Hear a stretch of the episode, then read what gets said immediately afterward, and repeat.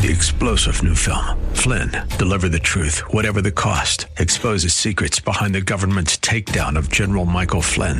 Flynn knew what the intel world had been up to. He ordered the first audit of the use of contractors. This set off alarm bells. He told the truth. He was the most dangerous person for Donald Trump to hire. They had to get rid of Flynn. Flynn, deliver the truth, whatever the cost. Available now. Watch it today. Go to salemnow.com. Salemnow.com.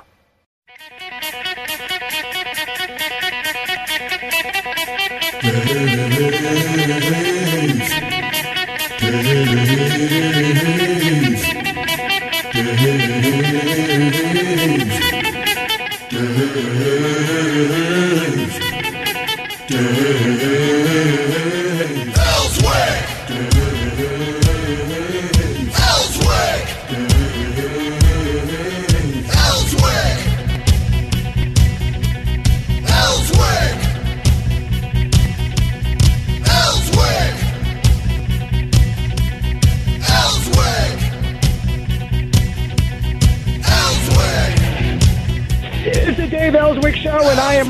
Steinbuch filling in for Dave.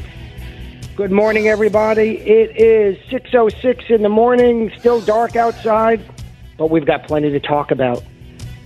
As you recall, just uh, by the way, uh, Dave, as you recall, is on vacation all this week and next Monday, and I will be filling in for him both in this morning block. And don't forget, the Dave Elswick Show plays every evening at 6 p.m.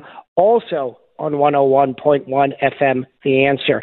Tune in all day for outstanding conservative commentary and news. Yesterday, we spoke, as we often do, about how mainstream media is no longer uh, and can no longer present itself as a legitimate news service. The New York Times has presented itself over the years as a news organization, but they're not a news organization any longer. They're a commentary organization. Now, to be clear, we have publications that are commentary publications, and that is a legitimate method of transferring information, but not by deceiving the reader and claiming you're a news organization. And one of the ways in which the New York Times perpetuates this fraud on the public is in addition to overpopulating their front page with what they call opinion pieces, what they admit are opinion pieces, is now they have their news reporters, which traditionally, historically, have been kept entirely separate from the editorial page, folks. They have them writing so called news analyses. And a news analysis, as denominated by the New York Times, is nothing more than an opinion piece. And I discussed this with you yesterday on the air. I discovered just yesterday afternoon, that is, that Alan Dershowitz, who I was talking about on the morning show, in fact, has just started a podcast. So I went and listened to the first two episodes. They're short, they're not bad. I think he might need a little warming up. Some people say that about me in terms of both substance and voice quality, and they may be right. But in any event, uh, my competence aside or lack thereof, I think Dershowitz is doing a good job, but he'll get even better at that. And interestingly, he said exactly what I said about news analysis. Now, he didn't steal it from me because I looked at the date on that podcast, and it actually took place several days ago. So, why do I bring this up? To say that I'm not original, even though I thought I was? Sure, I'm fine with that, but that's not the reason. I bring this up to say that it is apparent to those who observe the world with a critical eye, and that's one of the trainings that we get in law school. Alan Dershowitz, as you likely recall, is a, a retired law professor, 50 years, I believe, at Harvard Law School.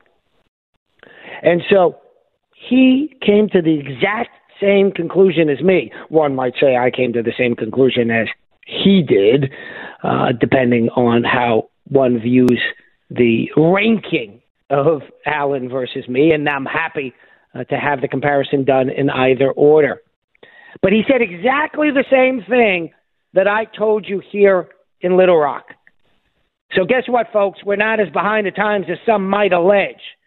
Alan Dershowitz said the New York Times is no longer an arbiter of truth, is no longer independent, is no longer unbiased, and is no longer a news organization. They are an opinion piece. And if they want to present themselves as such, so be it. There are plenty of opinion pieces. Of course, we see opinion shows on television all the time. A lot of times in the Sunday morning shows, right? Those are they they will interview someone in the beginning, and then they will have their opinion uh, discussion later. It's a little bit of crossover there, and that can be dangerous and has been dangerous in terms of objectivity. But nonetheless, we know what opinion pieces are. And that's why we know the New York Times has become an opinion rag. Yes, I guess the use of the term rag is a little bit uh, um, uh, as a as a as a put down. So be it. But one one can have an opinion piece that we don't call a rag, and maybe if the New York Times admitted that they were an opinion piece, I wouldn't call them a rag. We'll see. So why do I start with this whole introduction, other than to say that my views, as it turns out, mirror those of the great Alan Dershowitz. And to be clear, Alan Dershowitz is the first to tell you he's a big liberal. He didn't vote for Trump. I don't I don't know if he said he's going to vote for Biden or not, but I suspect he is. So we don't agree at all on national election politics. We agree on some politics because he has what used to be the universally held view in the United States. That is, that Israel is a friend of the United States, and the United States is and should be a friend of Israel, and we're allies. That used to not be a left versus right issue. That used to be a right versus wrong issue. But now, the left is anti Israel. Being anti Israel is part of the new left. They have built it into their platform. Look at the platform of the Black Lives Matter Matters movement.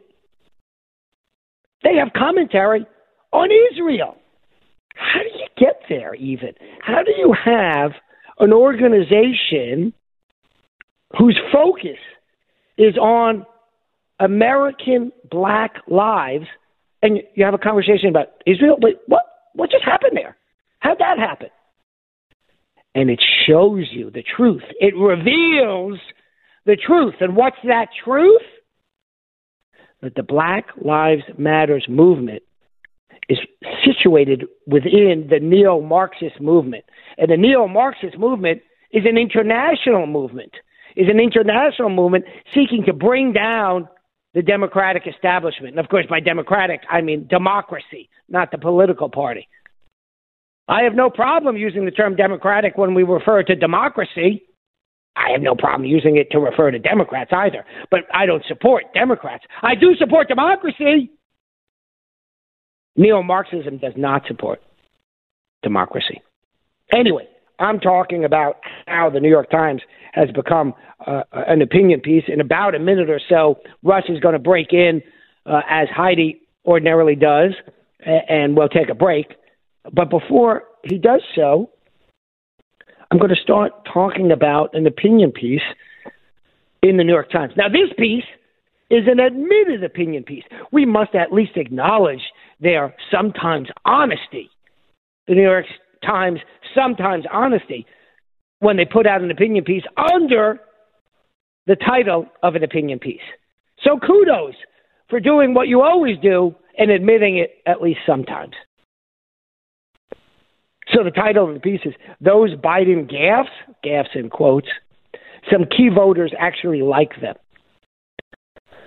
We're going to go through this piece uh, paragraph by paragraph.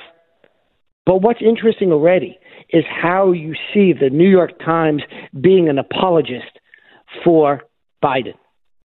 When Trump does it, there it's a horror show. When Biden does it, oh, they're not gaffes. They're actually a good thing. You should actually like those things. It's really remarkable how the New York Times and so much of mainstream media goes around tripping over itself to make excuses for Biden. No objective viewer can believe that Biden's gaffes are a good thing for him, no less for the country. At best, you can say, well, okay, he makes some mistakes. We all make mistakes. I think President Trump makes mistakes. I know he does because we all make mistakes. So instead of saying, okay, we all make mistakes, some are worse than others, Biden's gaffes may be worse than others, better than some. That's the best I think the New York Times could say.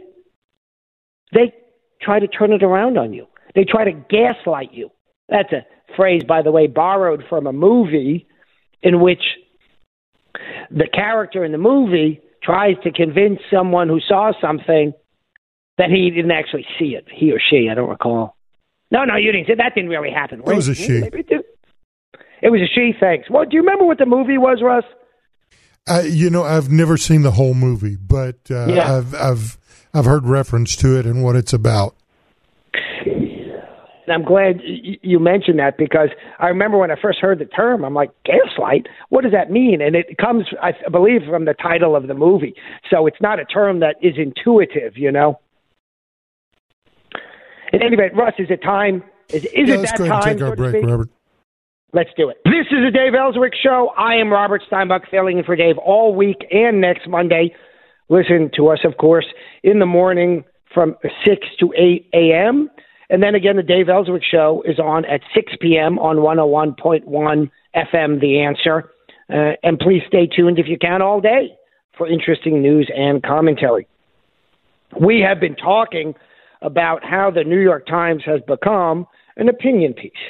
And then we have moved on to talk about a specific opinion piece that the New York Times has admitted is a New York, eh, excuse me, is an opinion piece. So we give them credit for being honest.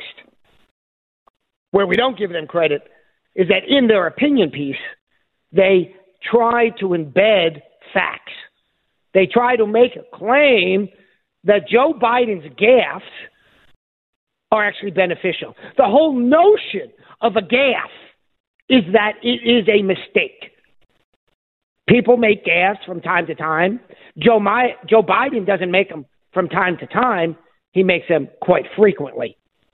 Of course, part of the reason now that we see such heightened frequency in Joe Biden's gaffe making is quite clearly because he has some sort of uh, cognitive disorder going on. One need not be an expert to come to that conclusion. One can be a layperson like you and me and see that there's a cognitive decline in Joe Biden. the same way you can say, oh, my buddy is sneezing and coughing, he's got a cold, and you're not a doctor. You can look at Joe Biden or someone else who has a cognitive decline, who gets tongue tied and wrapped up in their comments to the point of saying i i um, things you can't follow. Joe Biden has a cognitive decline. So be it. I actually wish him well, but I wouldn't hire someone to be my president in a cognitive decline. That's why typically candidates that are beginning a cognitive decline try to hide that. And that's why, in large measure, Joe Biden has embedded himself in his basement. It's not. It's not because of the coronavirus. It's because they are trying to hide his cognitive decline from you. So that's why you see this coincidence of facts where the Democrats keep pushing for more and more restrictions on our ability to go out. So, and by the way, remember, I'm someone who's germophobic. I don't go out unless I really, really have to. But the motive behind keeping things shut down for the Democrats is largely not safety, it's politics. They want to keep the economy from growing, and they want to keep a, a, a generalized excuse for Joe Biden's lack of interaction with people. Now, yes, it's true. You see him now moving about. Why? Because we're calling him out. And they hear it and it's showing up in the polls. That's why. Even then, though, they have him on a teleprompter to answer questions, not to deliver a scripted speech. That's what a teleprompter is designed for, of course. Instead of having to look down at the paper, you can look forward because it projects essentially on a heads up display the text of a speech in front of a camera. So the speaker is talking right into the camera instead of looking down to read the paper. And that's an old invention. That's fine. What the teleprompter was not designed to do, at least politically, uh, in the sense of being honest to the public, is to have staffers write answers to allegedly impromptu questions provided by the audience or the interviewer. But that's what's going on with Joe Biden. And there's not even a dispute because you see the Joe Biden representatives, usually they're a bunch, a bunch of 12 year olds, when asked this on the news shows and the Sunday morning shows, they refuse to answer the question. They go into some diatribe about how bad Trump is. It's transparent deflection. So much so that, frankly, I, I wish they continue it because I think they look far worse than just saying, well, sometimes we have them on a teleprompter. I think that looks terrible. I think this looks even worse. And in that same vein of things that look even worse for Joe Biden is the apology machine that has become the New York Times, the Joe Biden apology machine. As I said before the break, there is an opinion piece that says the title is Those Biden Gaffes, Some Key Voters Actually Like Them. So the piece I was going to call it an article. We can't call it an article. The the the paper, the the document starts off if Joe Biden is going to rebuild the Democrats' blue wall and win states like Pennsylvania, Michigan, and Wisconsin and claim the White House, he will need to appeal to the working class Democratic communities that put Donald Trump over the top in 2016. By the way, I love how whenever one of these pundits talk and they want to focus on one group, they say, "Oh, well, that's the group that put Joe, uh, that Donald Trump over the top." You know, if they want to criticize Donald Trump for being supported by a different group, uh, rich real estate magnates. Well, the rich real estate magnates put him over the top. Well, every group puts you over the top, right? Because if you need 51% or whatever, he got more than that, of course, when it comes to the Electoral College. But let's say he got merely 51%. You can attribute that last 1% to any group you want, right? It can be the what makes you the first 1% or the last 1%? The time you went into the voting booth? Of course, we don't know that in any event. So it couldn't even be that. Should that be the claim? But that's the group that put him over the top. So it's it's it's hyperbole. It's nonsense. The uh, piece goes on to say they, that that group includes more than 200 counties that supported Barack Obama twice before voting for Mr. Trump. Yeah. Because, of course, we know Obama won by large margins and Trump won by a significant margin. So obviously, you would have to have a crossover from people who voted for Obama once or twice. I mean, pr- previously, and now voted for Trump. Says the piece. Many of these places have long records of unbroken support for Democratic presidential candidates, some even stretching back before the New Deal. Well, and we know, and the, and the piece is correct, we know there were a large number of the working class that had voted for Obama that switched, so to speak, in, in the sense that they had voted for a Democrat and now voted for a Republican. Of course, this was also the case for Reagan. He was quite well known for this. Well, of course, Reagan won by overwhelming numbers, so it had to be the case because you can't win by such overwhelming numbers and not have amongst your voters working class folks. I grew up in a working class neighborhood, uh, and so I know what working class folks are like. and I was amongst the the working class folks. I don't try to distinguish myself in the sense that I was kid. My parents were working class in large measure, albeit perhaps not fully fitting that definition. There is a description, and my parents perhaps didn't fully fit that definition. But I would have, I do describe my parents uh, during most of my life as being working class, and certainly economically, we were 100% working class. Which uh, uh, this is the Dave Elswick Show. I am Robert Steinbuch, filling in for Dave all week and next Monday. Stay tuned every morning, six to 8 a.m. as well as 6 p.m. to 7 p.m. in the evening here on 101.1 FM. The answer. Hey, can I bother you for just a second? Because I got one caveat to say about that six to seven. Please. It's every weeknight except for Wednesday nights when uh, Carrie McCoy comes on at six o'clock and has her show up in your business. And well, lo and behold, that would be tonight. So tonight's playback, the last hour is going to be at 7 p.m. because Carrie's going to be in here at 6 p.m. I think uh, the lady's name is Sabrina Saeed, is who she's got on the uh, who she's got on tonight on Up in Your Business at six o'clock. So now back to you, Robert. Appreciate that, Russ, and uh, and I'm sure the listeners appreciate knowing that as well. Russ, do we have Chris Corbitt calling in? By the way, we had talked uh, during the break that Chris Corbitt, local attorney and professional engineer, would be joining us at some point this morning. I'm gonna see what his next his latest text message is. He may be waiting for me to call him. Got it. Uh, well, we'll we'll uh, get into looking on having Chris join us as he ordinarily does, and in the meantime, uh, we are going to continue our discussion of this New York Times uh, opinion piece, in which uh, the New York Times basically serves as an apologist for Joe Biden. So I started reading the piece before the break. I'm going to continue uh, roughly where I left off, uh, and that is that the New York Times is starting to set up this environment of talking about working class voters and how Joe Biden appealed uh, to these working class uh, voters. And somewhere more in the middle of the piece, these authors say people in these communities, meaning working class communities, admire the president because he seems familiar. As someone in Johnston told us, Mr. Trump seems, quote, more human, more like us, the working person, right? A working class person.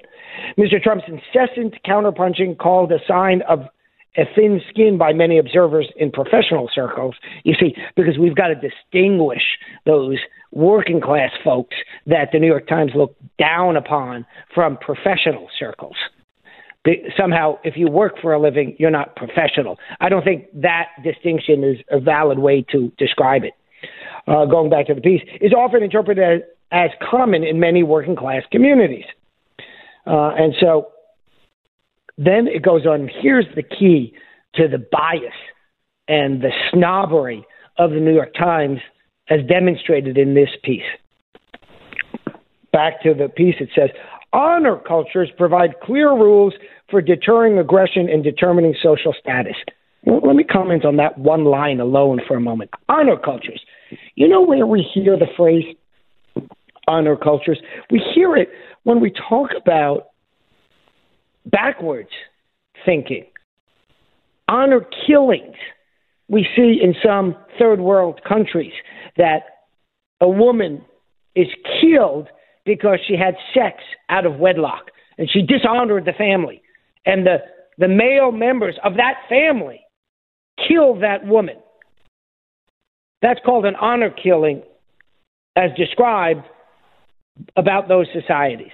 There's nothing honorable about it, of course, right? It's dishonorable. It's disgusting, is what it is. And so that's called an honor killing, and that society is called an honor culture. And here, the New York Times equates the cultures of killing women who engage in sex out of wedlock with working class Americans. Because this elitist class, as represented by the New York Times, is so out of touch with the everyday working man and woman in America and with what real people's lives are about. So, honor cultures provide clear rules for deterring aggression and determining social status, says the New York Times. I don't know if you remember, I used to watch those nature shows, right? And you'd have the narrator in the background whispering. Of course, the narration was provided after the fact. They didn't have to whisper because the animals didn't hear it. It was videotaped and then narrated after. But nonetheless, we see in the wild the lion stalks its prey. That's how the New York Times talks about working class Americans. We see in the wild the working class man and woman does such and such and so and so. As if working class folks are somehow strange animals that we observe in the wild. Working class folks are the backbone of America. I don't look down upon others, by the way. I don't look down upon academics. I'm an academic. And academics are generally not considered part of the quote working class end quote. So be it. Whatever. I don't say that as a point of pride. I prefer to be characterized as working class. But my salary is too high, and the work that I do doesn't require me to take a shower at night it requires me to take a shower in the morning. Those are some of the distinguishing characteristics of working class and non working class. So, what do we see? Hey, while you're on the We topic see- of working Yep. class, we've got one of the hardest working classes of people on the air right now. And is that who's that? Chris Corbitt Chris joining us? Corbitt. Wonderful.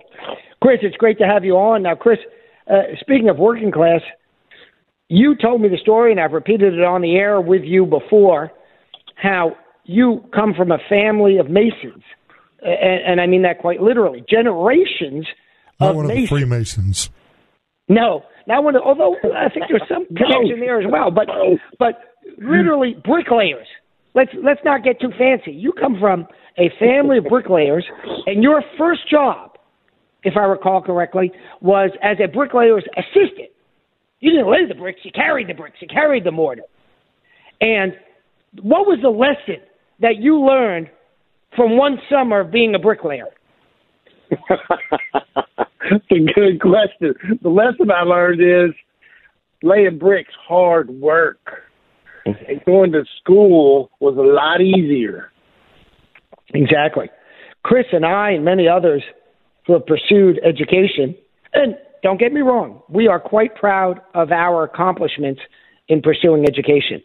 But we pursued education because we had the means to do so, and we understood that it would lead to a life that was less onerous. I point that out to say the working class life is a hard working life, and it deserves respect, not the disrespect where the New York Times says, well, let's look upon that strange culture, that animal in the wild called the working class man and woman, and how they observe honor culture as if it's some sort of foreign body that needs to be observed from afar. It's really quite insulting the way the New York Times looks down upon the everyday common and common by common I don't mean to diminish them. I mean all around us working class men and women. So the, this piece, as Chris, you probably heard before you joined us on the line. By the way, Chris Corbitt is an attorney here in uh, Little Rock, Conway, Central Arkansas area. He is a patent attorney, which is a specific license that one must get to do patent work. It's not just because he puts that title in front of his name. You can call yourself a, uh, uh, uh, an attorney who engages in business law just by saying it. But to be a patent attorney, you need to be licensed, and he's an engineer and a professional engineer, and the latter also. The title of professional engineer, it, you must take a test and be licensed as a professional engineer, and there are not many professional engineers in Arkansas. There are not many patent attorneys in Arkansas. And how many patent attorneys that are professional engineers, you could probably count on one or two hands. I don't know the answer to that. Uh, Chris, we're talking about this apology piece for Joe Biden's gaffes, and we're in the middle of it. And it says a citizen, especially a man, must not tolerate insults and must show his readiness to respond with violence if necessary. That's how the New York Times describes the working class as this body politic of individuals living out in the wild. It's like describing a cougar hunting its prey. While the cougar must respond with violence if attacked by a bear. I don't know if cougars are attacked by bears, but you take my meaning. This is so insulting that, especially a man, by the way, as we talked about previously this week on the Dave Elswick show, notice how it's okay to group men as a category and talk about them disparagingly. You can't group virtually anybody else that way, but men, yeah, that's okay. You can do that. That's okay. Uh, and and to say that a man must respond with violence if he lives in this community. That's the culture. Nonsense. Nonsense. That's a caricature, is what that is. That's a B movie description of working class American. That's an insult, is what that is. It goes on to say that the working class man may dislike the expectations of honor culture, but he is not free to ignore them. He's bound by this culture. The New York Times has declared he's bound by this culture because the working man, class, the working class man, Chris, according to the New York Times, can't think. Yeah. Isn't that remarkable? That's crazy. It's like it's crazy. That, he, what are they way back in caveman times? Yeah, that's right. It's a caveman. Pick up a be, yeah. Be ready to pick up your club and smash somebody over the head. Exactly. It's like a Geico commercial, but then you see the caveman in the Geico commercial walking by, feeling insulted by the characterization of the caveman. The piece goes on to say, in a con- in a context where ignoring a challenge is always, by the way, always when is always the right answer? Always interpreted as cowardice rather than magne- magnanimity. That's a tough one. Uh, to protect oneself, a person must respond in a prescribed way. A social reputation for toughness is everything. It must always be defended and maintained. How does the New York Times get away with making these abhorrent blanket comments about working class Americans? Why? Because, Chris, there are certain groups that you can insult. You can insult men, you can insult whites, and you can insult working class, which is often inaccurately described as only white men. Of course, it's not. But you see, what they do here is they create these concentric circles of evil in which the elite left can scapegoat certain groups in society, and those groups are generally white, male, working class. So if you've hit the trifecta of white, male, working class, well, you're the embodiment of evil. You're the I'm bad evil guy. right now, Robert, because I hate to tell you this, but we need to take a quick time out, brother. Let's do it. And I embody that evilness. You're listening to the Dave Elswick Show. Robert Steinbuch sitting in for Dave Elswick on vacation. We'll be back in just a moment. Elswick Show. I am Robert Steinbuch filling in for Dave all week and next Monday. Remember, Dave is on in the morning from 6 to 8 a.m. and then uh, during the evening uh, from 6 to 7, except on Wednesdays, as Russ aptly points out. So tonight it'll be from 7 to 8, and that's the case generally on Wednesdays.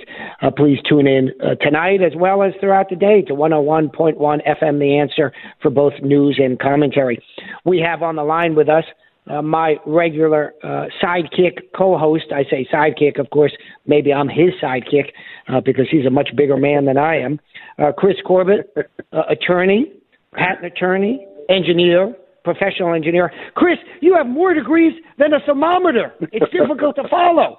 I, I was talking about what I was thinking about when you said that is my weight gain during COVID, my 20 pounds.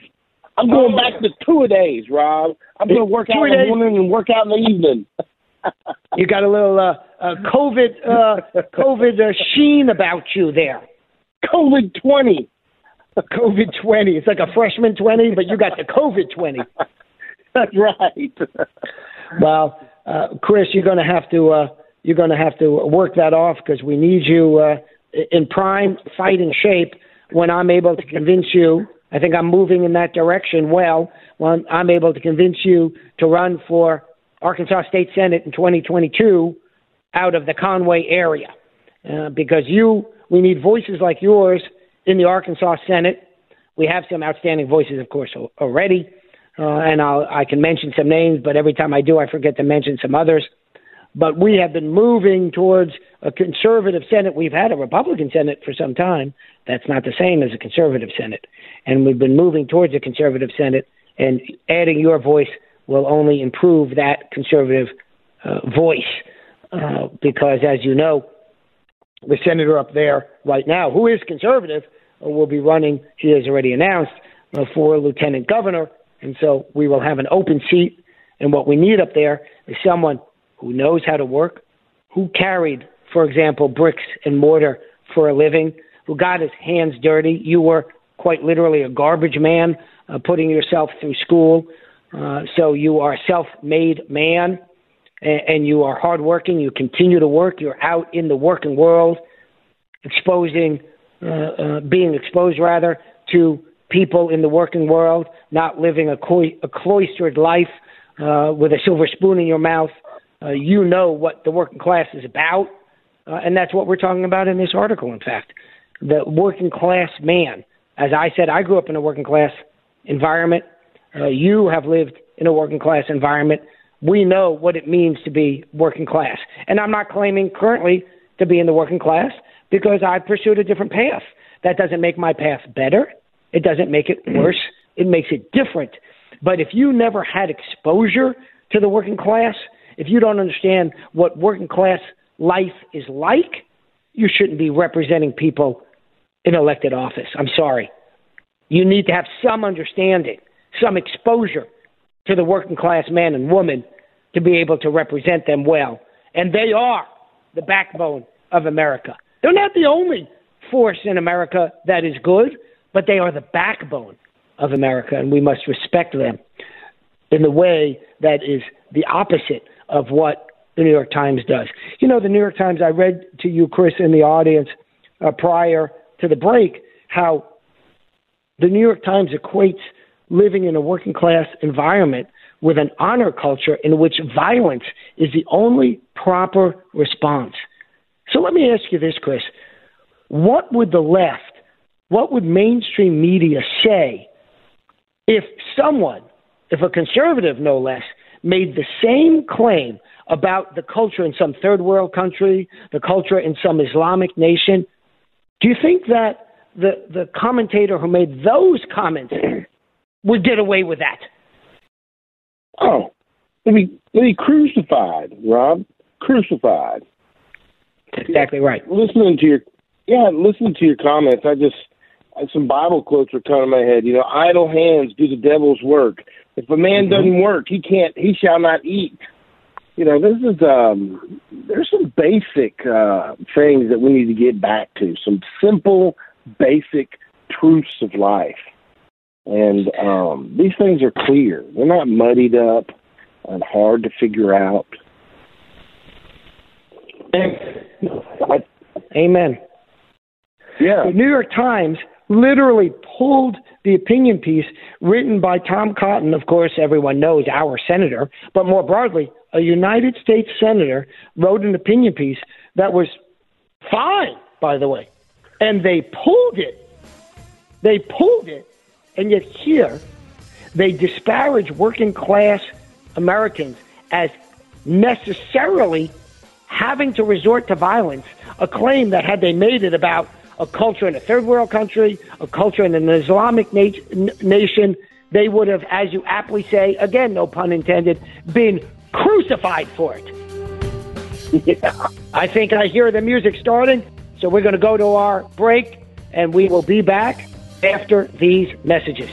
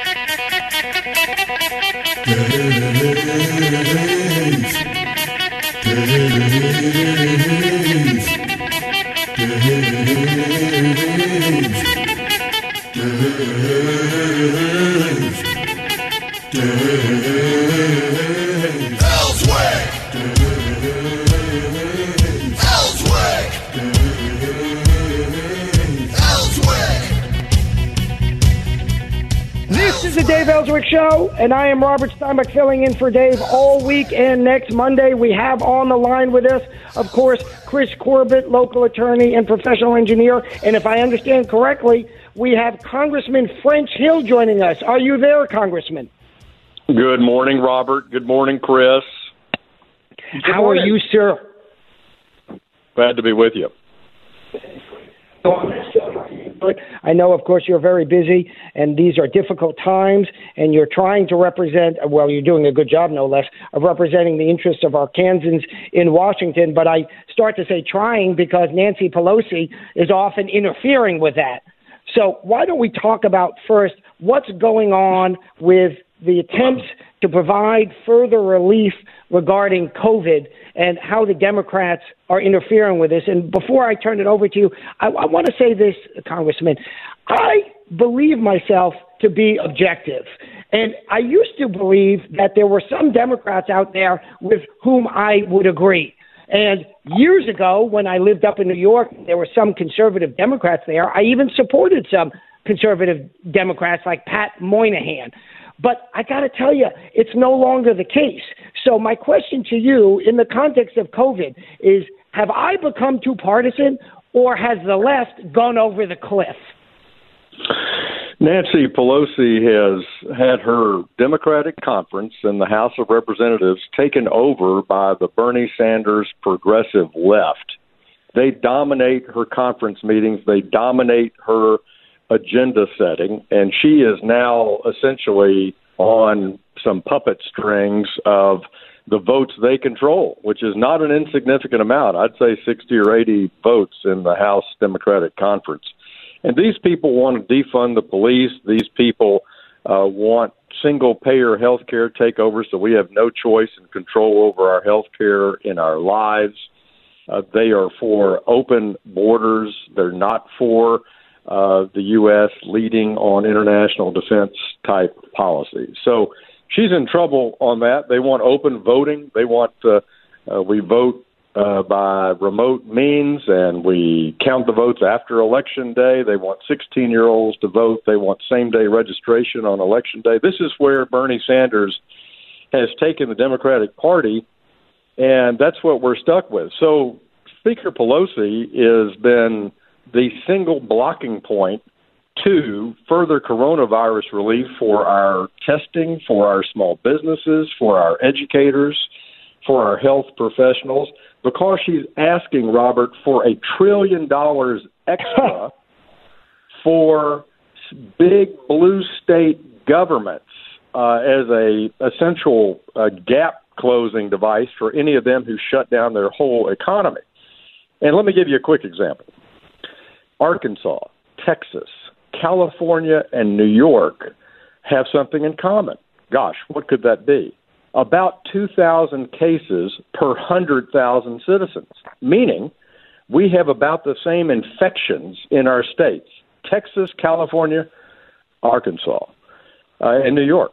Amazing, right? Well, what that tells you is this infection moves through the population no matter what you do in a rather uniform manner. But what's the difference in the state finances? Arkansas, taxes are up 15%. Tax revenues are up. Texas, tax revenues are up 5%. They're down 45% in California. They're down in New York. And Pelosi is trying to get the federal taxpayers to make up for poor management across the blue states that have done a terrible job. It's remarkable how uh, the Democrats are really just looking to support their state Democrat friends. Uh, one distinguishing factor, as you well know, between Arkansas and the other states you mentioned, except New York, is only in New York did the governor murder murder a bunch of old folks living in old folks' homes or whatever the more politically correct term for that is by putting people with COVID into those old folks' homes, where, of course, the older folks are infirmed uh, uh, and generally not have the level of resistance of someone who's younger. And the mainstream media doesn't even talk about it. It's really remarkable. He's a hero. He's a hero. He's a murderer, as far as I'm concerned. It's it's bonkers. And Nancy Pelosi is so impressed by her title that she's willing to sell out America to the ultra leftists in Congress and elsewhere throughout this country through things like defunding the police. Defunding the police. Can you imagine that? It's just mind boggling. So what when we need her here, Robert, we need her we need her here leading to get relief for our small businesses. President Trump wants some additional relief for families through an additional uh, economic payment we need to resolve liability for people trying to reopen their stores, reopen their school, reopen their uh, university, so they have liability protection. But Nancy Pelosi is not leading on that. She is the impediment to it. She's busy, you know, breaking her own moral code by going to get her hair cut in a closed salon in San Francisco and not leading here in D.C. by, look, coming to the table and working with Mitch McConnell and Donald Trump on a package of wrapping up corona relief for this continued pandemic. We've only gotten about a, a 50% of our jobs back, and we want to rebuild the economy to the best economy we'd had in 50 years this past January. That's what our goal is as Republicans. And we sure. need the Speaker to help pull the wagon and get that across the finish line, not sit in the back and uh, with a fresh haircut and a great wardrobe. Congressman, could it be that the uh, Democrats and Speaker Pelosi in particular don't want the economy to come back before the presidential election? Well, it's more than just presidential, but that's the key position, I think, in their minds. Uh, do you think that maybe they're doing this intentionally to keep the the gov- excuse me the economy slowed down so that people might, they believe, vote for the Democrats? Uh, I just can't be that cynical. I think she just mm-hmm. demands that she wants what she wants, but she knows that every day that there's pain in this country is a chance that somebody will vote against President Trump's reelection and vote against the 16 people that we need to be uh, elected as Republicans to take back the House leadership. Wow, I didn't realize it was that close. That's remarkable. We really that close. That's amazing. of course, Dave's listeners uh, hopefully know that you're up for reelection because you're up uh, every two years, as Congress is. Uh, and so uh, we were, in fact, talking about your reelection, uh, your hopeful reelection. I think it'll be the case, mind you, uh, just yesterday on the show. Uh, and how it's very important for everybody to get out and vote, particularly here where Dave's audience is largest uh, in the Pulaski County area uh, so that you can get uh, sufficient votes, uh, as you did, of course, last time, uh, to keep you uh, in office. And I said yesterday, I I could never be an elected official because I can't even remember all the counties in your district. Can you tell us, the listeners here, uh, which Chris will know because Chris is fifth generation Arkansan, but what are the counties in your district? Well, I'm proud to represent the whole central Arkansas metro area effectively. I've got Saline County, Faulkner County, and Pulaski. Those are the most populous counties that make up uh, our central Arkansas core. And then I'm proud to represent White County, which is Searcy, Van Buren County, Conway County, which is Morrilton, and then Perry County, uh, out just west of the city, Perryville, and uh, that beautiful part of our state in the Ouachita National Forest. That's wonderful. That's wonderful, and we're we're so glad to have you, Congressman. Let's shift topics for a moment because I read yesterday morning this really wonderful uh, article that you wrote regarding the International Monetary Fund, and Chris and I discussed it. And we believe ourselves to be somewhat well educated, but we don't know a lot about the International Monetary Fund. So, can you explain to us and Dave's audience what the International Monetary Fund is, how it's funded, and what's going wrong right now with that International Monetary Fund because you, as a as a banker, as a businessman, really have an insight and one of the great values that you provide to Arkansans by representing them in Congress. By the way, talk to us about the IMF, please. Well, the pandemic is wreaking havoc across the country. We know the horrific impact of over 20 million people unemployed in, in America, and we've seen our GDP fall. And we're a rich country filled with bright, talented people who are, are on the way back. Think about a developing country hit by the pandemic. Can you hold the line?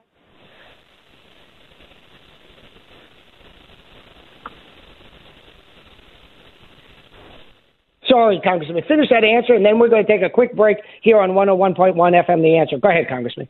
Yeah, quickly, the IMF, International Monetary Fund, was set up by the United States after World War II to help poor countries make sure they could get through tough economic times. And uh, what is happening now is that the Democrats, led by Dick Durbin over in the Senate and Maxine Waters here in the House, are trying to get money out of the IMF to give to Iran, Russia, Syria, Venezuela. You can't make this stuff up. Oh my gosh, we're going to pick up on that topic after this break. This is the Dave Elswick Show. I'm Robert Steinbuch, filling in for Dave all week and next Monday. We have on the line with us just for a few more minutes Congressman French Hill. And Congressman, I'm going to thank you in advance for joining us because when the music starts to play, we may not have time to offer those wonderful things. You were talking to us about the International Monetary Fund and how the Democrats are seeking to use American taxpayer dollars to fund Iran and China. Please tell us more about this travesty. Well, the IMF has members 189 countries, and the United States is one of the largest contributors to the IMF. The other large countries in the world also contribute money to it. And of course, it's to make rescue loans to help uh, countries in financial trouble get through a tough time. It was set, about, set up after World War II. But those are loans. The loans have to be repaid. They have to have a creditor agreement from other uh, lenders to those countries. But the Democrats are trying an end around. They're trying to uh, stop uh, the President Trump's administration from blocking this money, and they want to issue uh, loans that would include loans to China, which doesn't need any money, Vladimir Putin's Russia, the Assad regime in Syria and $20 billion even to Venezuela. And you say, well, why? It's because they're proposing an advance uh, drawing, meaning where they people can draw down money, and in the rules of the IMF, it has to be uh, for every country. And this is not the way to do it. What President Trump and what the Republicans in the Congress want to do is we'll only lend money to people who need it. We won't have a blanket loan to all the countries of the world, including these terror states. It's a terrible idea, led by Maxine Waters in the House and Dick Durbin in the Senate. I can't tell you, Congressman, how frustrated I am in general, how historically America has cut off its nose despite its face, how it gives away money and other aid to our enemies to people whose interests are diametrically opposed to ours. And this is just another example of it. And what's remarkable is that this IMF has been set up in a way that the average American, including me, including Chris, doesn't know what's going on in their operations. And it takes Luckily, we have someone in Congress like you with a banking background, with an understanding of these matters to call it out. And unfortunately, I fear that we don't have enough elected officials who understand what's going on and they're rubber stamping these things. What can we do to stop this?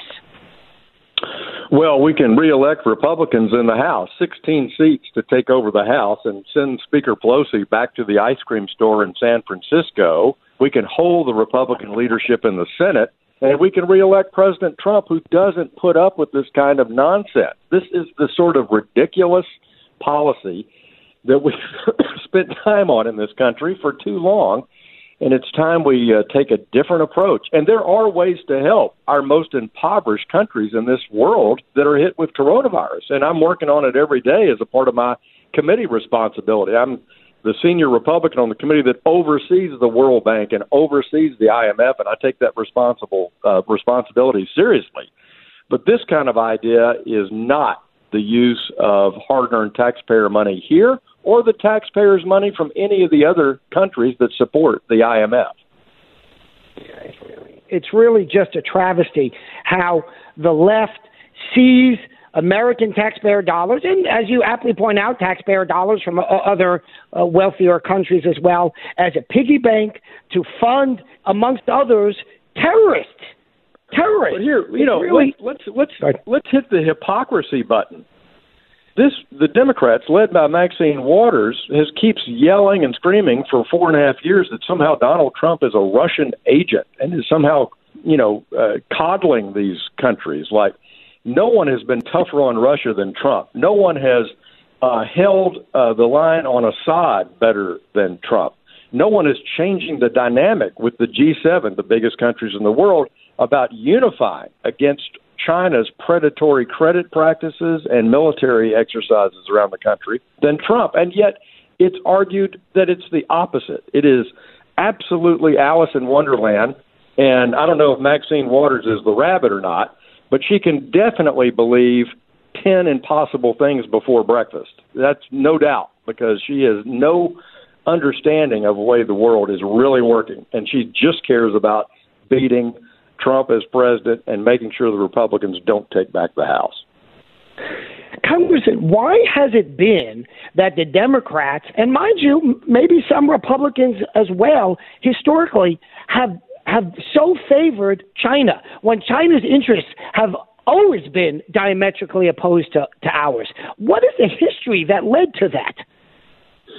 The history goes back to the late 1980s and early uh, 1990s, particularly after the Tiananmen Square massacre, where China, the Chinese Communist Party, killed thousands of its own citizens protesting uh, in Beijing the idea was look, let's make China follow the rules, and if they follow the rules over time, they'll become a more open society. That's, I think, the, the operating premise of the 1990s. We've tried it for 30 years, and it has failed. And what President Trump has said look, we have to reset relations with China. They're not following the world's rules. When we say, Do you follow the world's rules? We'll let you in the World Trade Organization. That happened at the end of the Clinton administration, the beginning of the George W. Bush administration, and they simply flaunted it. They did not follow the rules. And so they've never paid a price until Trump got elected for breaking the rules in the military, breaking the rules in diplomacy, breaking the rules in trade, breaking the rules in technology around the world. And I think the countries are waking up to it. Boris Johnson is uh, right there with President Trump. He's formed a group called the D10 the top democracies of the world to argue we need to work together to preserve Western values around the world and push back against uh, what China is attempting to do to go dominate the world. And why we see news about how China is supportive of Biden getting elected over Trump, but we heard everything about oh Russia, Russia, Russia but nothing about, in the mainstream media at least, about how China supports Biden. Of course they support Biden. Biden is essentially in bed with the Chinese when compared to the hard line that President All right, Trump guys, we got 15 on. seconds. Hate to cut the Congressman, short, but love being uh, with. Congressman, Wonder, thank you very it's much for wonderful your time to have today. you on. Robert, we'll It- be back. We got to hit uh, Rush Limbaugh's morning update. Gentlemen, we'll talk to you later. Thank you very much. It's time for Rush. This is the show, and I am Robert Steinbuch filling in for Dave all week and next Monday. We just had a wonderful segment with Congressman French Hill. Folks, if after hearing that segment, uh, you're not motivated to know that we need to get everybody out to vote for the congressman because you never know. You just never know what can happen in an election. How well informed he is on these important and complicated issues, including the International Monetary Fund. Who knows about this stuff? But it's your taxpayer dollars going to fund it. So if you want someone watching your hard earned money as the leftists, and by the way, some Republicans, unfortunately, as well, want to give it away to terrorist nations, uh, then you are not paying attention to your best interests. And the way to protect your best interests and the interests of America in general. to make sure you get out and vote for Congressman French Hill. I endorse him. In any event, we move on, as we always do on the Dave Elswick Show, to further topics of the day. Uh, Chris Corbitt is still with us. He will be with us throughout the show. And joining us is my colleague, my friend, and Democrat, liberal, I dare say, but he can correct me if I'm wrong on the latter, Josh Silverstein, a fellow professor at the University of Arkansas Little Rock Bowen School of Law. Both of our views are our views alone, not necessarily those of the Bowen Law School or any other constituent part, as well as the overall University of Arkansas system. Josh, thank you for joining us. And why don't you tell us why you're joining the Dave Elswick Show this morning? Thank you so much for having me. I'm really glad to be here. And the reason I'm joining is to provide some points regarding the proposed sales tax that will be permanently added to our Constitution if issue one passes in the November election. This tax will provide permanent, constitutionally uh, c- required funding to the Arkansas Highway Department, the Arkansas Department of Transportation, ARDOT as it's generally called, permanently.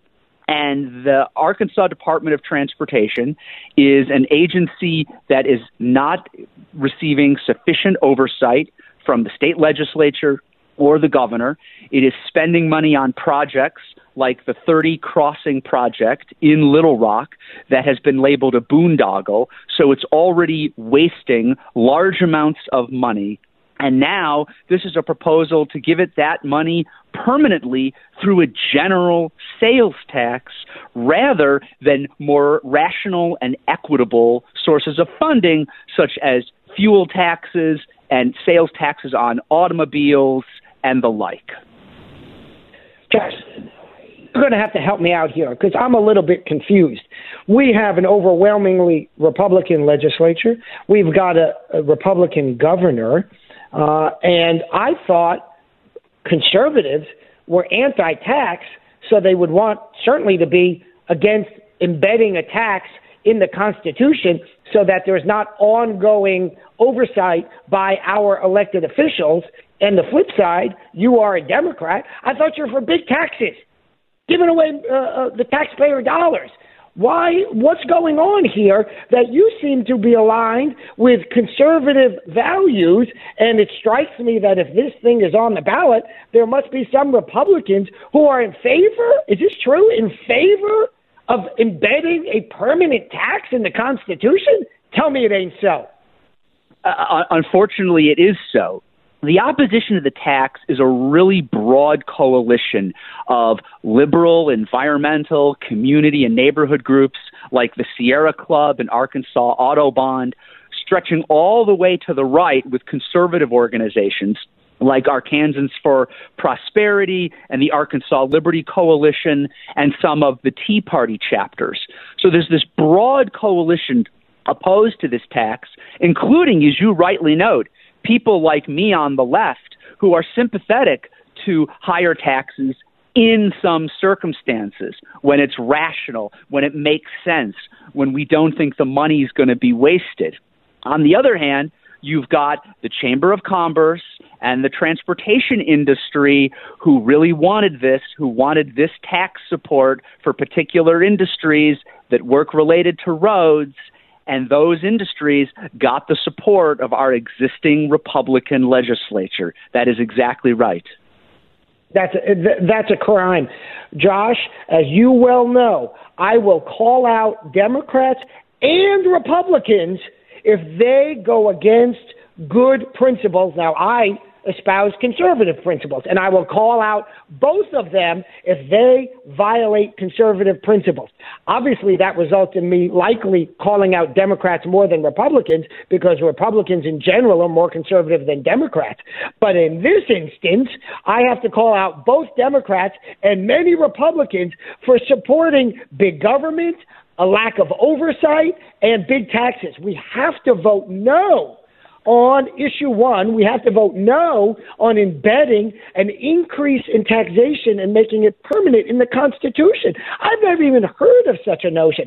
How can you teach constitutional issues in your classes? How can we have a democratic, and I, by that, as you well know, I don't mean the party, how can we have a democratic oversight of the operation of government if you build in a guaranteed tax to the Constitution? No, that's exactly right. Tax policy should be driven by legislation. It should be adjusted year in and year out or every few years as economic and government funding circumstances change. Embedding this tax in the Constitution will make it extremely difficult to eliminate or modify the tax if circumstances change, as they almost certainly do, because change is constant. And so, yes, the tax is a bad idea on its own terms. Arkansas already has, by every measure, one of the highest overall sales taxes in the country and one of the lowest overall fuel taxes. So, if we were to provide additional funding for highways, it should first come from a source that we're not sufficiently tapping, like taxes on gasoline and especially diesel. So, the trucking industry pays more of its fair share for the damages on the roads. But even if we're going to raise taxes in any form to bring in new revenue, it should not be done in the Constitution. It should not be done as a general sales tax. It should be done with taxes focused on the roads. And we definitely need an accountable Arkansas Highway Department that isn't going to waste a billion dollars. That's not an exaggeration, a billion dollars on a project on seven miles of road in Little Rock that is unnecessary, will damage Little Rock, and thus will suck resources away from the rest of the state where that money is much more desperately needed. Well, it shows you when you have unaccountable, unaccountable bureaucrats running the show. It's the most dangerous operation of government. By the way, uh, you mentioned the fuel tax, and I'm not necessarily, I haven't looked into it, but I'm not necessarily in favor of a fuel tax. Uh, I point that out to simply say what about the general revenue? Why are we, we've skipped two steps here to get to embedding this sales tax in the Constitution. The notion of doing so, let's be clear, it hasn't been done yet, and hopefully uh, Dave's listeners will get out there and vote no. Vote no on issue one. Vote no on a permanent tax increase. Vote no on putting a tax increase in the Arkansas Constitution. It just baffles my mind that we're even having this discussion. And you brought up a great distinction uh, during the break when we were talking uh, off air. Uh, I support business and I support consumers because I don't think those interests are adverse because I support the operation of the market. And we have organizations like the Chamber that doesn't support a free market. They support only one half of the free market. They support only business. And now they are supporting this increase because they want to funnel taxpayer dollars from hardworking Arkansans into the pockets of big business at the expense of taxpayers and at the expense of consumers. What do you say about that? So, as a general rule, businesses favor business. And sometimes, in fairness, most of the time, that means favoring the market. But in many circumstances, businesses do not favor the market because the market will com- bring in new competition for them. And so many businesses support government regulation as a way of stifling competition. And so what you often find is conservative conservative business oriented interests that are pro business rather than pro market. And this looks like one of those circumstances where there is a, a, government policy that will aid certain business interests and not aid broader free market and other interests that people on the left and the right care about. I think that time, Russ, tell me if you're with us. Is about that time that we take a break? You can go ahead and take a break right now, Robert. I tell you what, I'll take us to break if you don't mind. You're listening to the Dave Elswick Show. Russ McKinney in here with Robert Steinbuch. Uh, Chris Corbitt is out there, and uh, you'll have to forgive me. I believe Josh it's Josh. Silvestri is our guest. We'll be back with more here in just a moment on 101.1 FM. The answer. This is Dave Show. I am Robert Steinbuch, filling in for Dave all week and next Monday. On the air with us right now, Chris Corbitt, local attorney, local professional engineer, and our guest is Josh Silverstein from the Bowen School of Law at the University of Arkansas Little Rock. His views and uh, his alone, and not necessarily of the university. Josh, we've been talking about this really just offensive proposal uh, in issue one that's on the ballot on November to embed a permanent tax to give a half penny per dollar of sales directly to the unelected bureaucrats in the highway department. And I want you to talk a little bit more about the notion, these broad ideas of how democracy is supposed to operate and why we would never or should never allow an unelected bureauc- bureaucracy to be guaranteed funding so that we can't do anything if they operate in an, in an improper fashion. That is, how is that not the same as some sort of dictatorship, some sort of autocracy, some sort of communist nation? I'll make two points related to that. The first is the purpose of a constitution is to set the general framework for society. It's to put in place the fundamental rules that will govern how the democracy operates, and it's designed to pull out away from democracy fundamental rights like freedom of speech, freedom of religion, the right to bear arms, the right against searches and seizures. This narrow set of principles.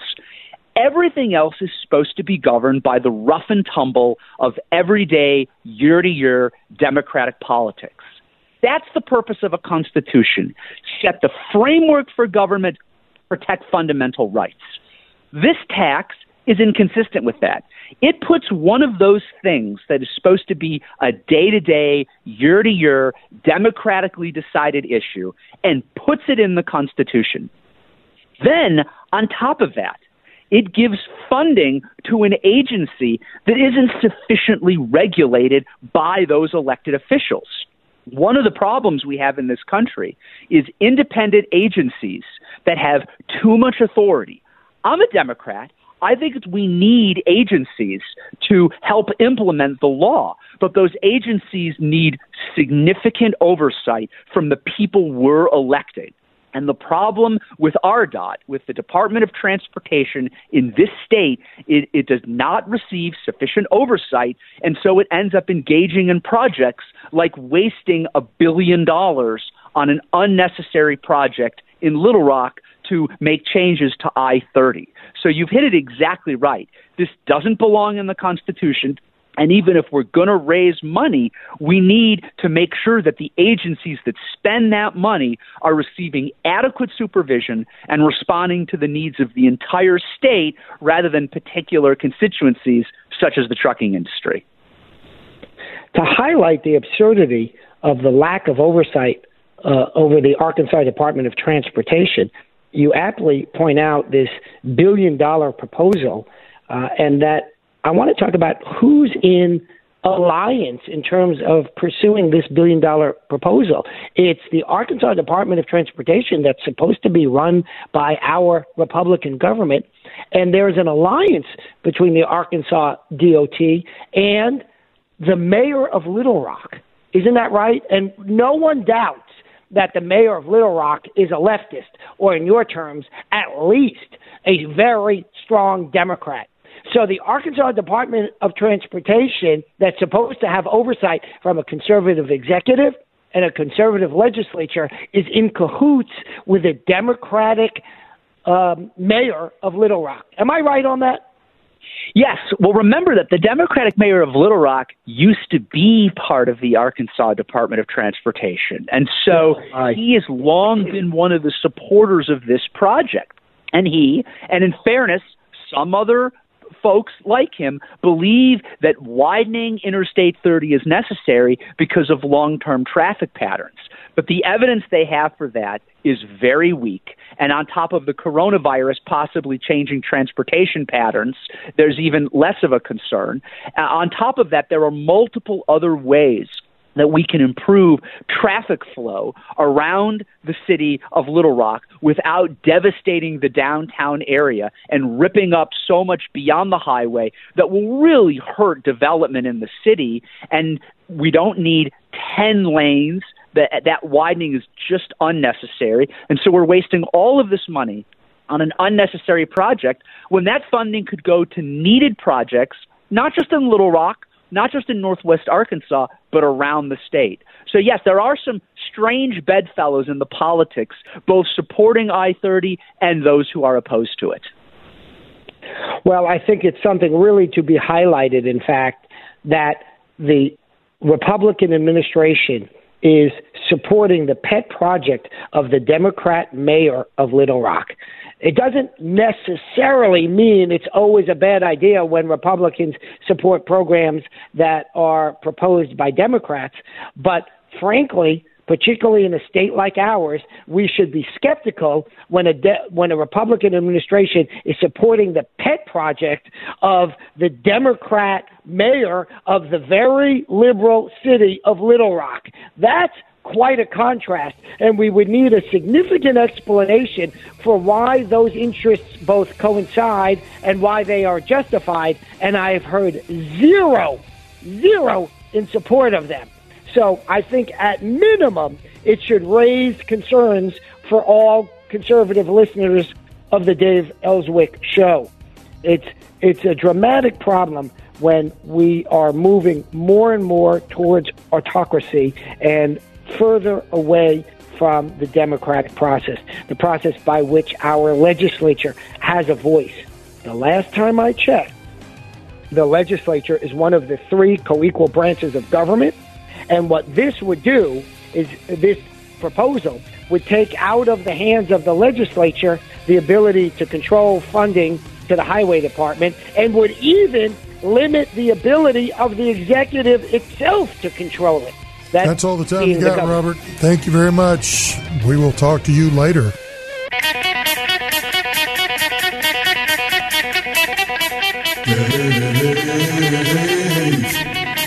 the Dave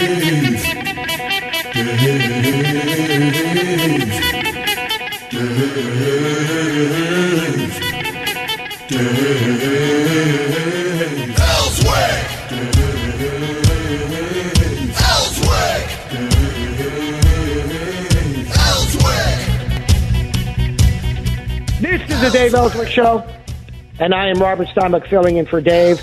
It is Wednesday. We are in the 7 o'clock hour, and we have Chris Corbitt on the line with us. Of course, Chris is often on the show with me and Dave, and Chris is an attorney here in the Little Rock Conway area. He's a patent attorney as well. He's an engineer and a professional engineer. Those are two different titles, the latter of which is quite a significant endeavor indeed. Chris, as you recall, this morning we spoke to Josh Silverstein, my colleague uh, at the UALR Bowen School of Law, or I should say UA Little Rock Bowen School of Law. Both his and my views are ours alone and not necessarily reflective of the school. And we were talking about this absolutely horrific idea that is on the ballot. So voters pay attention. Issue number one is whether we embed a permanent tax for half a cent out of every dollar in sales tax uh, and then funnel that money to a bunch of unelected, unaccountable bureaucrats in the highway department. It's an absolutely awful idea. Josh Silverstein came to speak us to us about it, and Josh Silverstein is a Democrat. And so, what's really interesting here is you have uh, the true bipartisan alliance where right thinking Democrats and right thinking conservatives oppose a tax increase, a tax increase that's embedded in the Constitution, and a tax increase that goes directly to unelected bureaucrats without the oversight of the legislature, amongst others. Chris, you had worked in the highway department. Tell us uh, your thoughts particularly given the intersection of your conservative conservative interests relative to keeping taxation low and your experience with the highway department. Man, thank you, Rob. There there are so many issues surrounding this this tax. Um, as an engineer, of course, I'm for infrastructure. I want public money being spent on infrastructure, wastewater treatment plants, water treatment plants, roads, uh, these things that are that could you know that benefit all of society, all of Arkansans. Um, and when I look at this, it, it should not, definitely not be embedded in the Constitution. It needs to be flexible. This tax is um, what they want to do with it is make it uh, from a temporary tax, which is set to expire in 2023. They want to make it permanent, and so there's several problems with it. One is the permanency of it. If, the, if this gets in here and it's permanent, it's going to be dang near impossible to get rid of it. And we just don't know what the future holds. You need to be have you need to have the legislature uh, or elected representatives being able to enact taxes, do away with taxes. Um, and for, I'll give you one example. What if 10 years from now, all the cars are electric? Electric cars are not buying gas. Um, so they're not paying taxes when they travel the roads. So there's there's a there's a general notion that the users of a of a product or service should pay taxes on it, um, like liquor, uh, cigarettes. You buy cigarettes, you pay a tax on it. Buy liquor, you pay a tax on it. And so the users need to be paying the taxes. In this situation, um, everybody's going to pay for it. The single mom is going to pay the same amount in taxes, the same rate for all the roads as um, someone that someone that uses the roads prolifically, uh, a trucking company, um, uh, Amazon delivery services. Um, they're they're going to be paying just the same amount as these big companies, and so you can say this this, this tax might even hurt the poor. Um, well, there's so many things about this. Go ahead. It's such a wonderful insight because basically this tax is a giveaway to the to both unelected bureaucrats and trucking companies. That's why you see yeah. the chamber backing this. This is a giveaway to trucking companies. Really, we need to give money from hardworking uh, uh, Arkansans to the trucking companies. They perform a wonderful service for which they are paid, and this is a subsidy, a, a corporate subsidy to the trucking companies. How is that fair? Spread out across the population, that's going to hit the poor working class families at, at just as hard as it will hit a guy making half a million dollars a year. And um, so when you you just go back to some let's let's talk about general principles on taxation, right?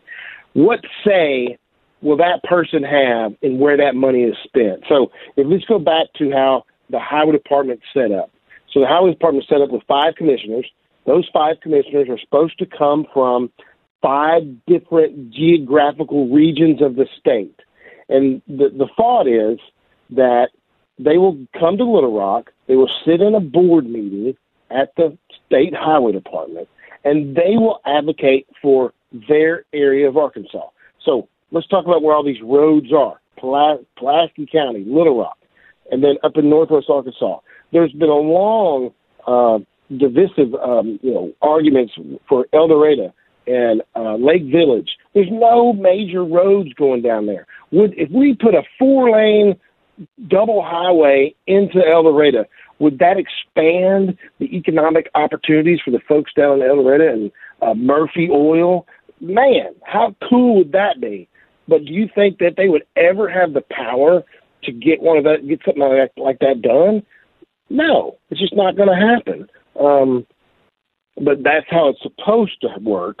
But a majority of the money is being spent in Northwest Arkansas and in Pulaski County, like this I-30 crossing, a billion dollars on a on an eight-lane double highway, you know, over the city of Little Rock. And that's what the big the lawsuit's about. Um, where is this money being spent? Who has control over it?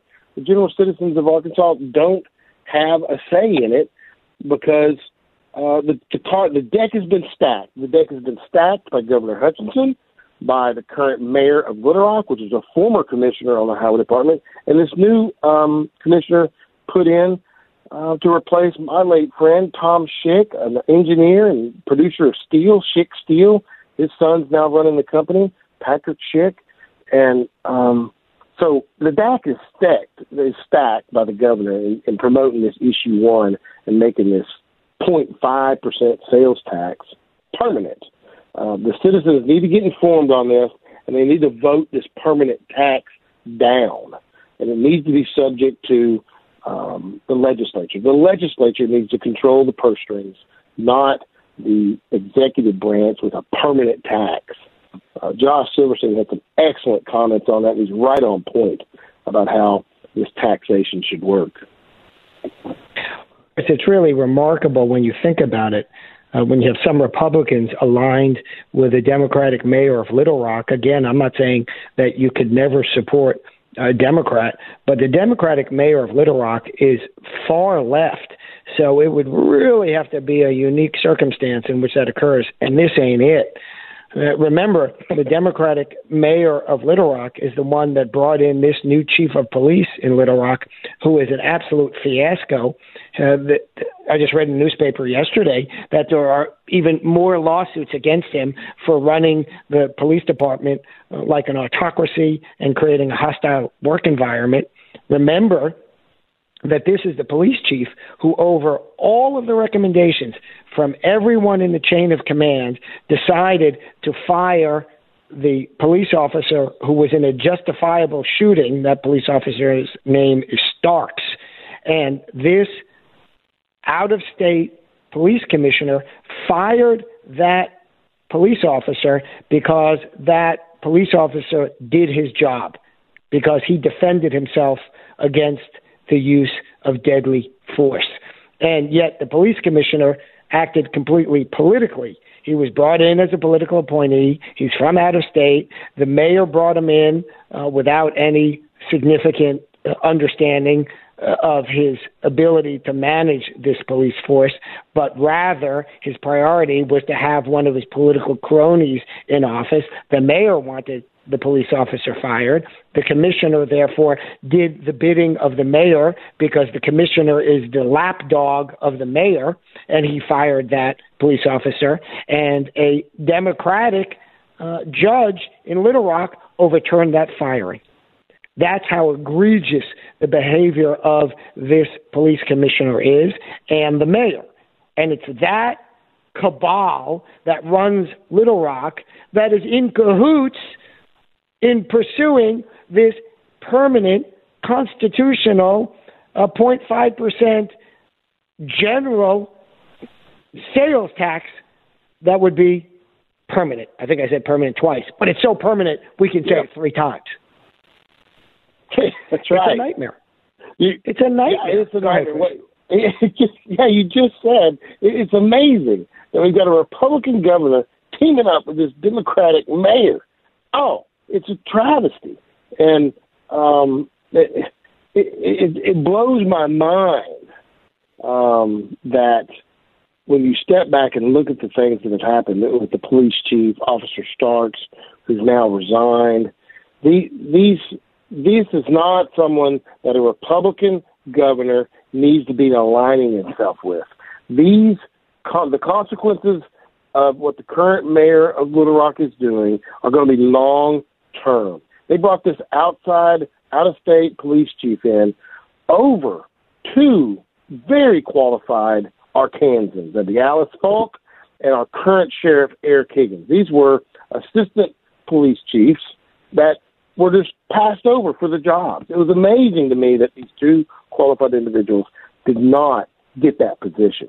They care about Arkansas. They are born in Arkansas. They're raised in Arkansas, not someone from out of state that's got collection lawsuits on him. And now, what, I think it's up to four, three, maybe five federal employment lawsuits against him for hostile work environment. It's, it's outrageous. All right, guys, let's take a time out real quick. We're going to get back to this discussion here in just a moment. You're listening to the Dave Elswick Show on 101.1 FM, The Answer. This is the Dave Elswick Show, and I am Robert Steinbuch on with Chris Corbitt. We are talking about issue one on this upcoming ballot in November, or is that on the ballot in the upcoming November? I don't know. Chris, you were saying aptly how this is such a terrible idea, particularly given that the money would go directly to the de- highway department without having sufficient oversight from the legislature. And I think there's a real parallel here to be discussed. As you know, several of our friends, uh, the senators in, and I think maybe some legislators uh, in the, the the state or House members, I should say, in the state government, in the state legislature, uh, are suing to ha- to be called back into session because, as you know, the Arkansas legislature meets in general session only every other year, but during this pandemic, uh, and in which we are operating under emergency orders, these legislators have said, well, it's time for us to be involved, and so they are suing to be called back into session. I think there's a real parallel here. And that parallel is that it is important for us to have the legislature involved in government oversight. They're not the only one. I, I don't want them in lieu of the governor. I like this governor, and I want them. I want this governor to be involved, of course, as well. I hope Tim Griffin will be the next governor, and I would want him to be involved in all of the important decisions as well. But Tim probably recognizes better being the lieutenant governor, which overlaps as president of the Senate or some title thereof, but essentially the tie splitting vote in the Senate and one who oversees the Senate, that we need to respect the legislative branch as much as we respect the executive branch, as well, by the way, as the judicial branch. I respect all branches of our government, even though I think sometimes some of the members of each of those branches could do a better job. And so it's remarkable to me that we're even talking about the idea of bypassing the legislature entirely, because that's what this proposed amendment does. It creates essentially a new unelected branch of government, which is the bureaucracy in the highway department. If the highway department has permanent constitutional funding, well, they're a separate branch of government with no checks and balances because the legislature can't cut their funding. It's guaranteed in the Constitution. The executive can't cut their funding because it's guaranteed in the Constitution. The judicial branch can't cut their funding because it's guaranteed in the Constitution. Never before have I seen or have we heard of an unelected bureaucracy having equal status to the three branches of government. What do you think about that? You're you're dead on it. Well, you you hit several issues there. Um, you know, could could the could this thing be abused? Could this tax money be abused? Yes. Um, and the, the where is the legislature in this? Where is the, the the third branch, the legislative branch, and where will they be in this? They're totally they're totally out. If this thing gets approved in an amendment to the Arkansas Constitution. Um, you know, uh, we've discussed before uh, that we think the, the governor's overstepped his bounds with the uh, uh, the doctor. That's not Nate Smith. This new guy Romero. Um, and there's been a lawsuit filed with Dave Elswick being a plaintiff in the lawsuit. He's on firm ground with this uh, with this lawsuit. Um, I think the judge is going to rule in this lawsuit that they that the executive branch stepped outside the uh, boundaries of the Constitution in ordering closures of certain businesses and keeping this emergency order in place. I think the judge in this case is going to find that his actions were unconstitutional. And um, in in hindsight, in retrospect, if if the if the governor had called the legislature into session and the legislature then voted this thing into these, these emergency orders or extending it, or they use the rulemaking process, the lawsuit wouldn't have much, which would have much merit in my mind. But what what Governor Hutchinson's doing, and with this lawsuit, you're right on point about how the executive branch is just usurping the legislative branch, and um, I think I think we've gotten some some good news out of out of state of Pennsylvania where several counties filed suit against that governor, Governor Wolf, and its um, state public health doctor, a guy named uh, Dr. Levine, I think. The judge in that state, a federal judge in that state, has ruled Governor Pennsylvania Governor Tom Wolf's uh, uh, directives unconstitutional. So here we go. Um, Yeah, um, I got had a quote here.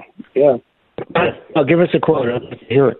Yeah, the quote here, the, the governor's office out of governor out of Pennsylvania says this. He says the administration is disappointed with the result and will seek a stay of the decision and file an appeal. The actions taken by the administration were mirrored by governors across the country. Oh, just because another state did it, it's okay in this state. Okay.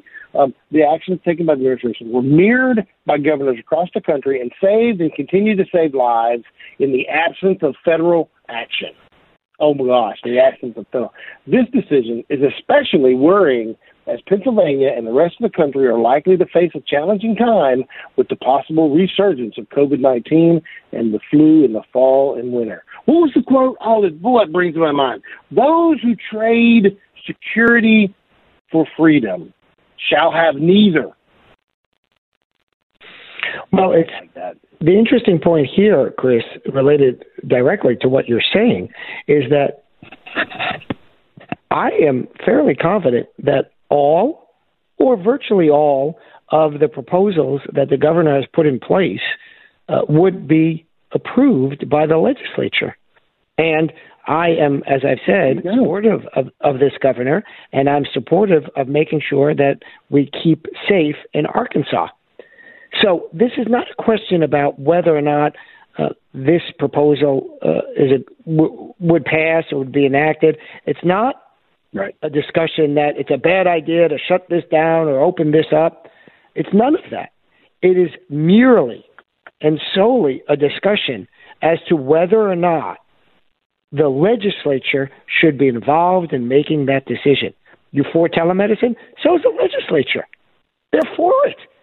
So why don't you put that proposal before the legislature so that you have the democratic process fulfilled? So this is not about oh well, our, uh, you know, if if this lawsuit w- uh, wins, we're going to have to shut down telemedicine. All no, we're not. That's that that is that's a lie. If someone's out there saying that we're going to have to shut down these good ideas, that's a lie, or a fundamental and dramatic failure to understand the obvious. So much so that whoever would make such a claim shouldn't be talking on the topic because that's ignorant talking, or as we like to say, ignorant. So Ignorant. uh, yeah, you know, ignorant. great point. Yeah, that's a great point, Rob. What you're talking about is this threat that oh, if, if this lawsuit wins, we're gonna you're just gonna defund. Hey guys, I this, hate to take a gonna- break, but we got to take- take a break right now. It's time for the news. You're listening to the Dave Elswick Show on 101.1 The Answer. This is the Dave Elswick Show, and I am Robert Steinbuch, filling in for Dave for the remainder of this week and next Monday. Please tune in. We're talking with Chris Corbitt about issue number one on the upcoming November ballot, and that's a proposal to embed in the Arkansas Constitution a 0.5% sales tax for everybody to pay, and that money gets funneled to an unelected bureaucracy that is the Department of Highways, with no oversight from the legislature and not fully accountable to any of the other branches of government, essentially creating a fourth branch of government of an unelected bureaucracy. That is a very, very dangerous idea. And Chris, before the break, uh, you were talking about this and how you saw this as a problem, a problem of its lack of democracy, and a problem in terms of having the highway department operate as a standalone. What insights can you share with us from your time working for the highway department? That's a good question. Um, so I, I worked for the highway department four years while I went to law school at night, and um, civil engineers you know, love money being spent on infrastructure. Civil engineers make their living designing bridges, uh, wastewater plants, water treatment plants, water pipes, and so um, the general notion that hey, we're going to have more money for infrastructure is fantastic, but the way that this has been uh, going is proposed to be done is ridiculous. It's absolutely outrageous. How in the world can we have a uh, a constitutional amendment that enacts a 0.5 percent sales tax permanent? You know that can. I, I've got to. I'm going way back here. Um, but I believe the 16th Amendment of the United States Constitution created an income tax, right? But that's a guideline. It's like, okay, yes, the federal government can create an income tax via the 16th Amendment of the United States Constitution. That it did not say we're going to tax every citizen 10% across the board. No, that was set up uh, to to where the legislature would have some input in that. Um, maybe the if maybe we can play devil's advocate here for a moment. Let's go to the other side. You want a tax that's permanent for the highway department. Guess what? We're taxed to death. How about redirecting? How about a constitutional amendment that redirects existing taxes, a portion of existing taxes, to the highway department? Maybe there's there's devil, there, there's different ways to do this, and a permanent sales tax via the Arkansas Constitution is not the way to do it. Um, you've got well, to have legislative input. Go ahead. It's just a remarkable insight. The notion that we live in Arkansas, uh, an allegedly conservative southern state, and yet we are one of the highest tax states in the country. Hmm. In the country, Chris. My sister in lives in Massachusetts, and she pays less in taxes than I do in Arkansas. I moved to Arkansas for a variety of reasons, including the job that I was offered. But I was looking to move to a state like Arkansas because I wanted to move to the South. I wanted to move to better weather. I wanted to be in a more conservative environment. And I presumed incorrectly that I would be saving money because I would be allowed to keep more of my hard earned money. And it's absolutely untrue when my sister lives in liberal leftist enclave of Massachusetts pays less in taxes than I do. It's a crime. It's an absolute crime. It is. It's, that that's where we need more conservatives to stand up to this thing, um, to these taxes, and we've got a governor that's not even that's for it. Um, Republican governor. You know he's getting out of office in 2022. He's not up for reelection. Maybe he can. Maybe that's why he's promoting these things. And in co in cohort in his cohort here, the mayor of Little Rock, a leftist mayor that's um, got the police department in shambles. Um, he's in cahoots with him. That was previously on the Arkansas Highway Commission. Um, he's got the back stepped on this thing. He's got it stacked. You know, let's go off on a bit of a tangent, although we've talked about this during these segments already. What the heck is going on with the Little Rock Police Department? What kind of nightmare? Oh, uh, uh, people are fleeing. Residents are fleeing. Yeah, they are. I think, right? And cops yeah. are fleeing. I heard from someone that cops are looking to go to neighboring police uh, departments because they no longer want to work in the Little Rock Police Department. Have you heard any of these rumors as well? You know, let, let's we can talk about that for a moment. Let's think about it. Uh, we've got um, Officer Starks that just resigned.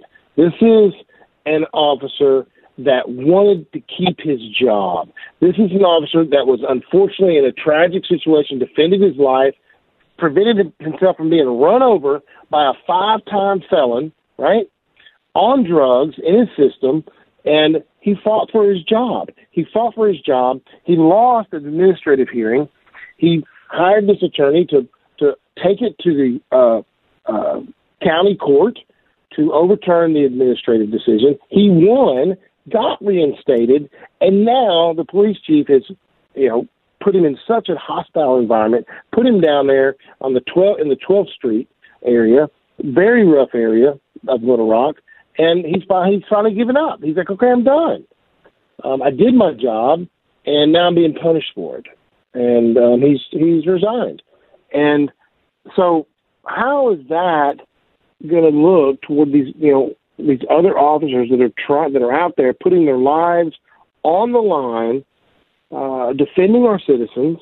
Uh, it's not a good situation. This is there needs to be some major changes in the mayor's office, in the police uh, divisions, and um, we've got to have this confidence put back in our in our policing.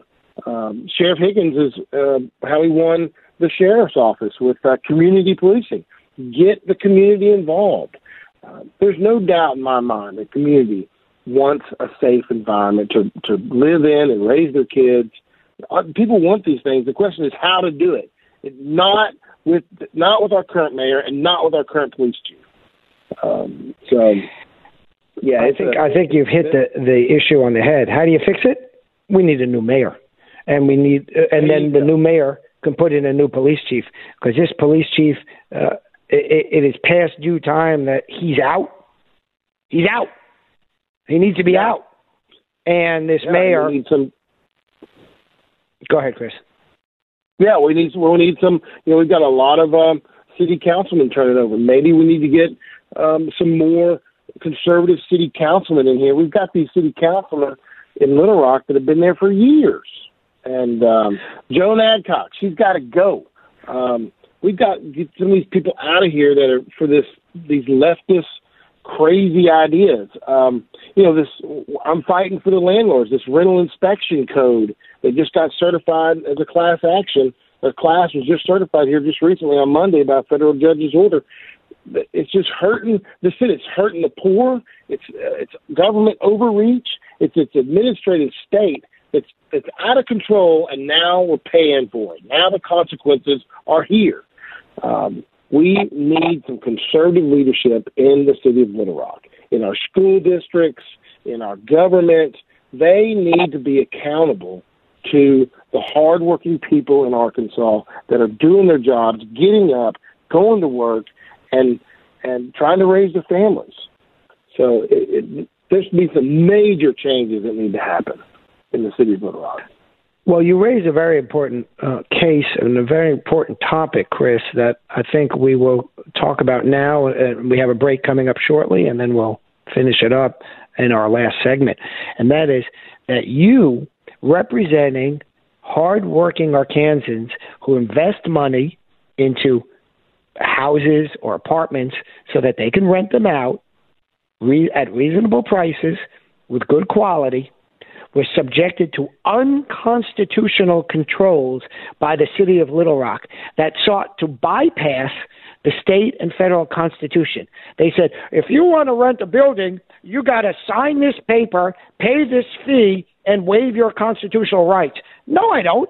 That's the whole point about the constitutional rights is that I have those constitutional right. rights, and I have them if I want to go to the supermarket, if I want to go walk down the street, or if I want to rent my apartment out to somebody else.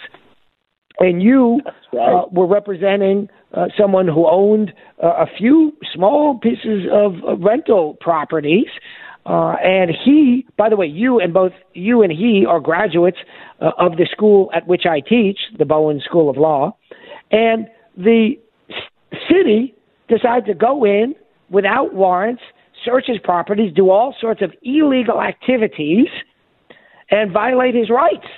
And you sued and you asked that a class be designated for other people in a similar situation, and the judge said, absolutely. The judge said, You're right. A class should be designated because the city, it's just another example of a runaway, runaway bureaucracy headed by an inept executive that is the mayor of Little Rock. That's right, I said it. An inept executive. You know, the good thing, Chris, is that this mayor has one saving grace. He can always say that he's not the worst mayor in America because the worst mayor in America is Mayor de blah blah Blasio in New York. So this mayor can say that he's at worst the second worst mayor in the United States. So that can be his saving grace. But this mayor looks for every opportunity to miss an opportunity. And one example was when he chose this buffoon as the police chief. And then the next example is his inability to control his own bureaucracy when it comes to issuing licenses for rental units. And his overall failure to improve the lives of people who live in Little Rock. This mayor yeah. is not doing his job.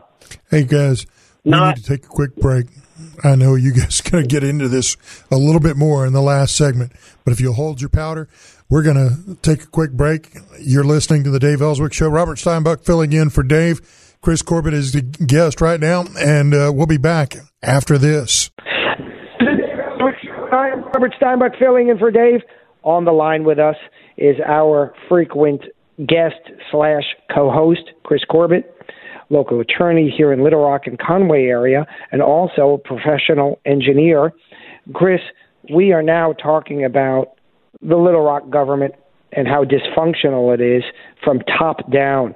One of the things I want to say is that I understand that David Allen Bubbis, uh, the owner of David's Burgers, is considering running or is running for the city council here in Little Rock. And so I can tell you right now that I endorse David Allen Bubbis to be a city councilman in Little Rock to bring some smart and reasonable and conservative and common sense thinking uh, to Little Rock government. And David, as you know, Chris, uh, David Allen Bubbis was also a student at the Bowen School of Law.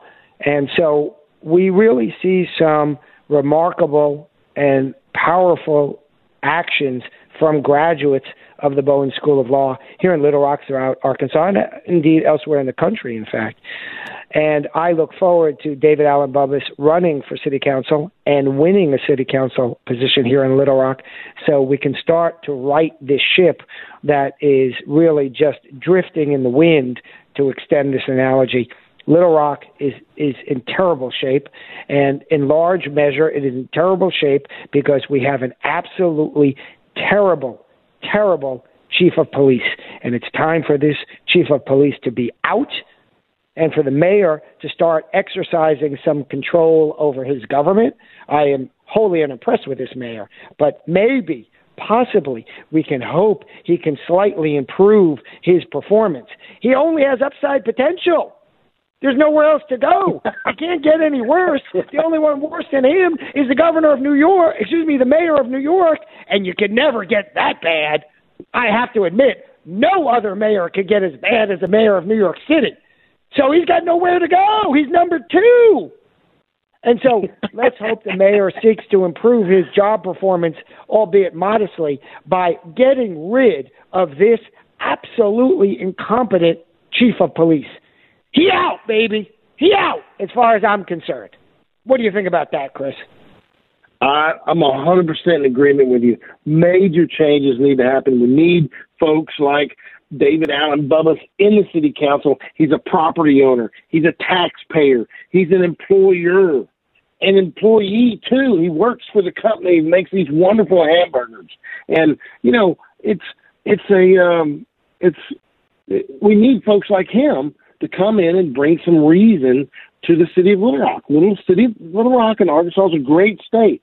Little Rock has this great potential, but we've got this leftist uh, agenda, this uh, un, uncontrollable administrative state that's just out of control. And um, I'm trying to rein it in with this federal lawsuit and this class action. Do I like suing the city? No. Can but you have to fight City Hall. When they get out of control. We need somebody to step up and rein it back in.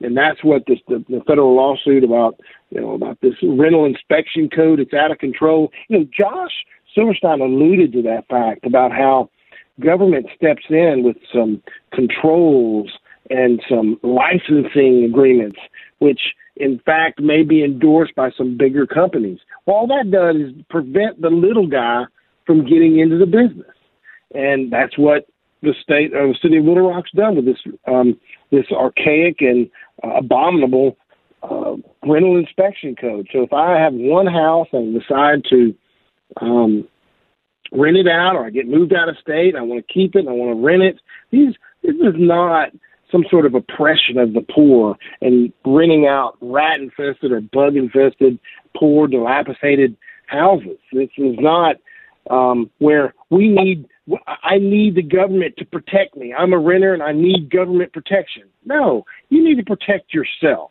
If you walk into a house and it's dilapidated, you got a choice. Don't rent it. Okay?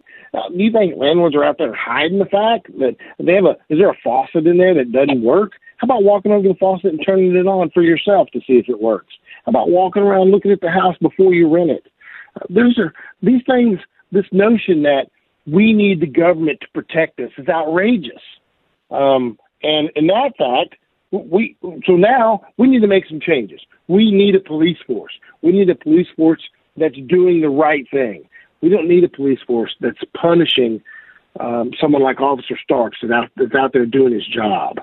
Um, and and so I think I think the conservative right wing people have had enough. You would think that the current mayor, being previously a banker, would have some conservative strands running through his body. Like, I got to loan some money. I'm going to be conservative in this. No, he's not.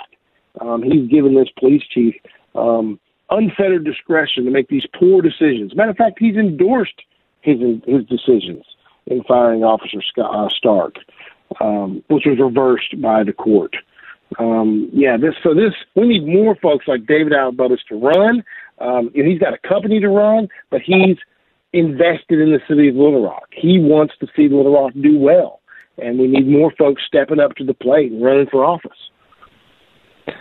Well, this behavior by this police chief demonstrates in a microcosm what happens when you have an unelected bureaucracy taking control.